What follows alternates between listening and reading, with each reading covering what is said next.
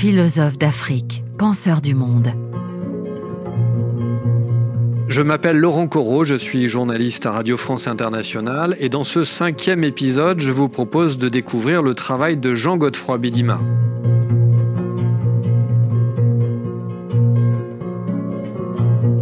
Bidima est un auteur qui nous aide à élargir notre champ de vision. Il s'intéresse aux marges et aux mouvements. Et l'une des idées importantes de son travail est celle de traverser. Quand nous pensons les traversées, nous pensons les interfaces. Nous pensons l'entre-deux. Nous pensons quelque chose qui est extrêmement fragile parce que quand on traverse, on a toujours la poussière du sol antérieur. Qu'est-ce qu'on fait avec ces brins de poussière, que ce soit sur le plan politique, que ce soit sur le plan euh, médical, que ce soit sur le plan esthétique? Comment dit-on les transitions? Comment passe-t-on de à parce qu'il est très facile de, thématiser sur les identités, sur des choses qui sont stables, catégorisables, localisables. Mais qu'est-ce qui se passe quand les choses sont elles-mêmes fuyantes?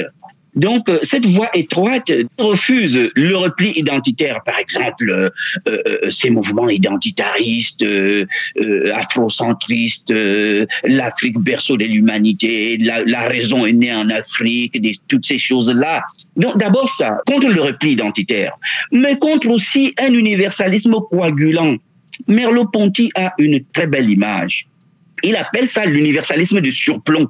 C'est-à-dire, l'universalisme tombe sur vous et vous étouffe. La traversée, pour moi, est donc ce chemin étroit qui refuse le repli identitaire et identitariste et qui refuse aussi euh, cette espèce d'annexion à la pensée dominante qui est un universel coagulant.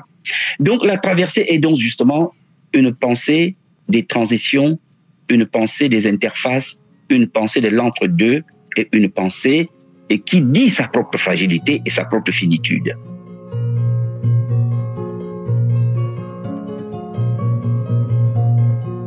Né au Cameroun, à Mfoumassi, en 1958, Jean-Godefroy Bidima a étudié au Cameroun et en France. Il a été maître de conférences invité à l'université de Bayreuth, en Allemagne, directeur de programme au Collège international de philosophie et enseigne désormais à l'université Tulane de la Nouvelle-Orléans, où il est professeur titulaire de la chaire Yvonne Arnoult en philosophie de l'art et en études francophones. Comment en est-il venu à retenir le concept de traversée? Différents moments de son parcours, il l'explique, ont fait cheminer l'idée dans son esprit. Je suis originaire du Sud Cameroun, dans un groupe ethnique qui s'appelle les Bétis. L'un des mythes fondateurs de notre présence, n'est-ce pas, autour des Yaoundé, c'est que on était de l'autre côté de la Sanaga. La Sanaga, c'est un grand fleuve au Cameroun. Et dans des temps reculants, on ne sait pas quand, on a traversé la Sanaga sur le dos d'un bois, B-O-A. Donc, euh, le mythe fondateur, la question de la traversée est une question fondamentale dans, ça. J'ai écouté cette histoire de la traversée de la Sanaga mille fois quand j'étais enfant. Deuxièmement, ma formation personnelle. J'ai été éduqué euh, catholique romain. Et la période la plus fondamentale dans la liturgie catholique, c'est la période de Pâques. Et dans Pâques, il y avait la sortie d'Égypte, la traversée des Hébreux. J'avais, quand je faisais des études de d'art, un prof qui s'appelait Bernard Tessèdre, nous avait donné à commenter le radeau de la Méduse de Théodore Géricault.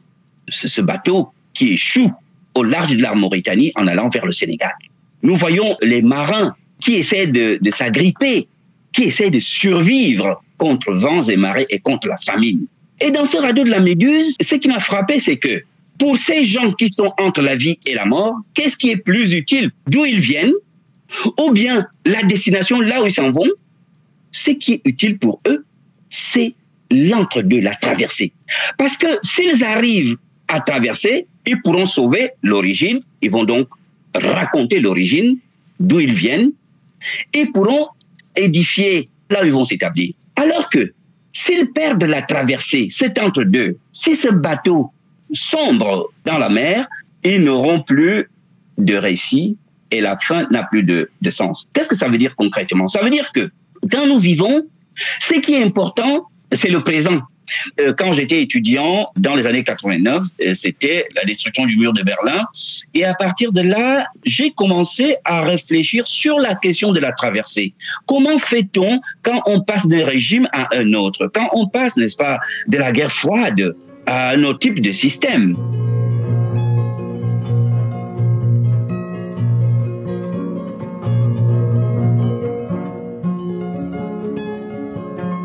Du travail de Jean Godefroy Bidima, il faut retenir sa réflexion sur la palabre, un lieu du politique qu'il investit de manière théorique.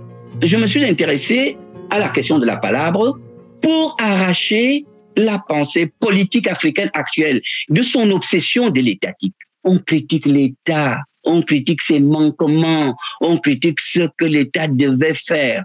On doit, il faut, il n'y a qu'à.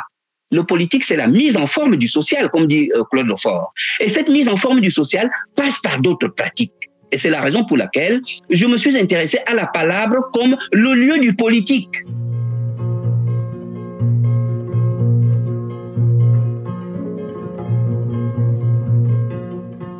La palabre est d'abord une mise en récit de nos conflits. C'est aussi une mise en cause des acteurs.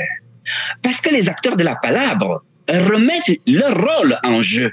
Mais c'est aussi une mise en scène. Parce que la palabre se déroule dans un endroit bien déterminé. Et il y a toute une mise en scène. Et finalement, la palabre peut aussi être définie comme une mise en sens de la société. Qu'est-ce qui, dans la société, en ces moments de fragilité, met en sens? Quel est ce ciment qui fait que, entre je et tu, nous nous sentons une espèce de co-appartenance? Et ce qui est important dans la parole, c'est que une société se mire, une société tend un miroir. Ce miroir peut être cassé, ce miroir peut déformer l'image de sa propre société, mais c'est quand même un miroir qui est donné à la société. Et le miroir permet à la société de réfléchir au sens même optique du terme. Euh, la société euh, euh, voit ses mensonges, voit ses manquements, voit ce qu'elle doit faire et ses accomplissements. La parole est donc tout ça.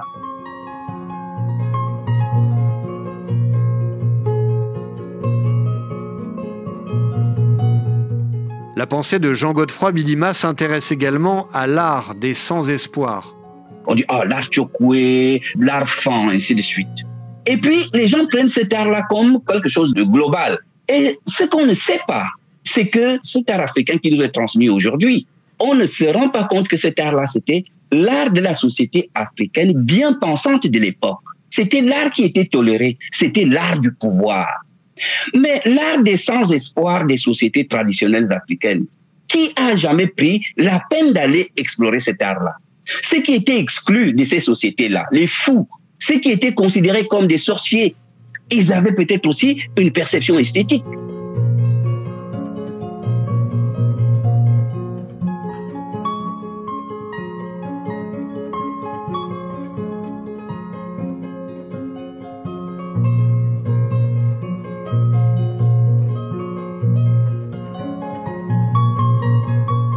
Bidima élabore aussi une théorie critique du regard. Adorno, qui était à la fois un philosophe et un musicien, il a écrit un ouvrage magnifique qui s'intitule La régression de l'écoute.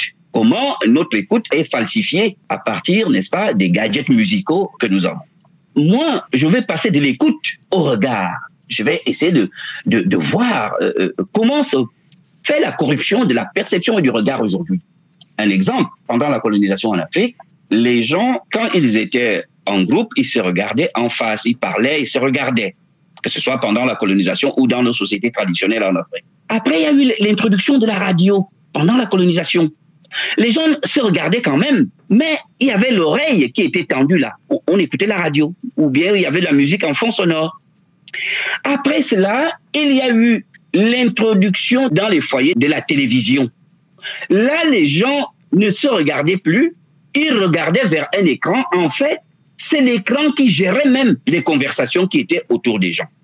Maintenant, le regard n'est même plus orienté vers une seule cible qui est la télévision, Le regard est maintenant avec tous les appareils que nous avons, euh, les téléphones portables euh, et toutes ces choses-là. Le regard n'est même plus fixé vers l'autre. Le regard est fixé vers son nombril avec tout ce que cela implique comme repli narcissisme. Je suis donc, je travaille actuellement sur une théorie critique, n'est-ce pas, du regard. Comment est-ce qu'on a réussi à domestiquer un regard qui était partagé à plusieurs vers un regard très seul, très nombriliste et très narcissique?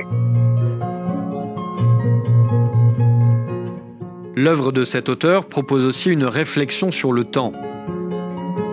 Pour moi, la pensée du dynamisme sur le plan du temps, ce n'est pas de penser le passé, le présent et le futur, c'est de penser une modalité du temps qui manque, qui est l'accompli et le non accompli. Qu'est-ce qui a été accompli dans le passé et qu'est-ce qui ne l'a pas été?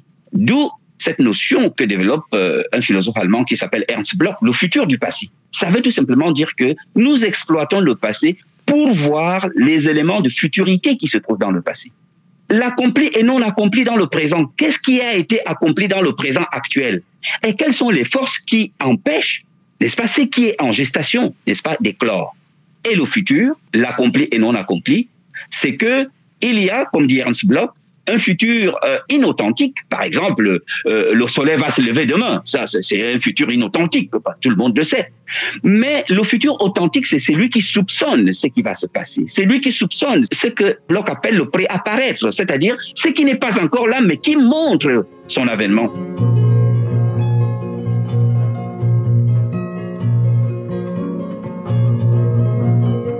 Jean Godefroy Bidima a publié Théorie critique et modernité négro-africaine. Il est également l'auteur de La philosophie négro-africaine, L'art négro-africain, ainsi que de La palabre, une juridiction de la parole. Philosophe d'Afrique, penseur du monde, c'était le cinquième volet de cette série, un volet réalisé par Benoît Raymond.